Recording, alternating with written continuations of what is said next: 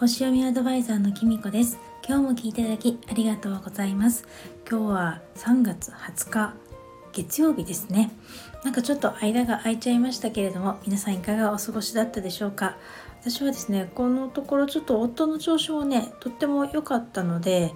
良いってことはねあんまり寝込んだりしないので家にまあ元気で起きてるんですよね。っていうことはねなかなか一人になる時間がなかったっていう感じで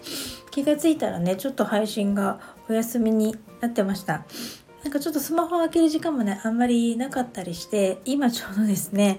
あの、まあ、先生術やってる方なら皆さん 知ってると思うんですけど明日が春分でその次の日がすぐお羊座の新月1回目でその後すぐ冥王星が 水亀座に移動するっていうね超忙しい1週間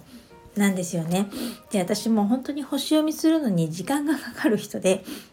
まあこれがね全然まとまらないんですよ。なんでまあなんかずっとしばらくここ何日かホロスコープとかとこうにらめっこしてるようないろんなね調べ物とかしながら細かい文字を追ったりとかしてにらめっこしていて、まあ、そんなこんなでねもうまとまんないなと思ってまとまったらスタイフで収録しようと思ったんですけどもうまとまらないんでもうちょっと諦めました。なんであの後でブログには書きたいと思うんですけどちょっと今日はですね思ったことをお話ししたいと思います。でなんかこの数字でちょっといろいろ分かったこともあってなんか最近調子悪いなってずっと思ってたのはこの星読みがうまくいかなかったからだなっていうのも一つの大きな原因だと思います。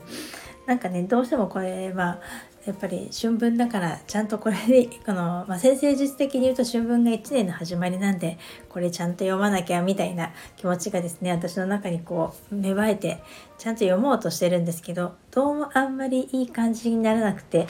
自分の中で納得がいかないっていうかうんなんだかなっていう言葉に表すのもすごく難しかったりしてまとまんなくてこうにらめっこしてたんですね。そうするとどうしても目も使うしなんかこうなんならねちょっとずっとこう何からこう首も痛くなってきてこれで頭痛かったんだなっていうのに気がついたんですよね。やっぱり目をねいっぱい使うと頭痛にもなっちゃうし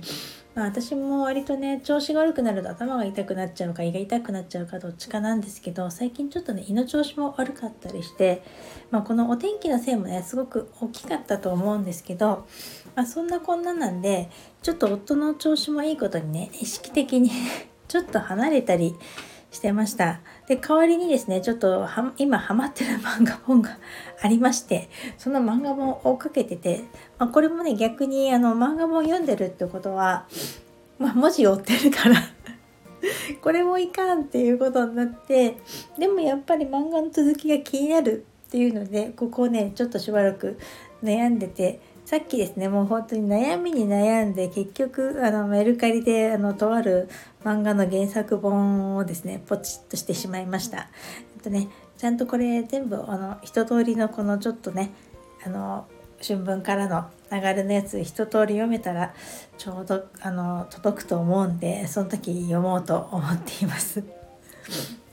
ちなみにですね何にハマってるかっていうと私の幸せな結婚っていう漫画なんですねご存知ですか？なんかあの映画化もされてですねあの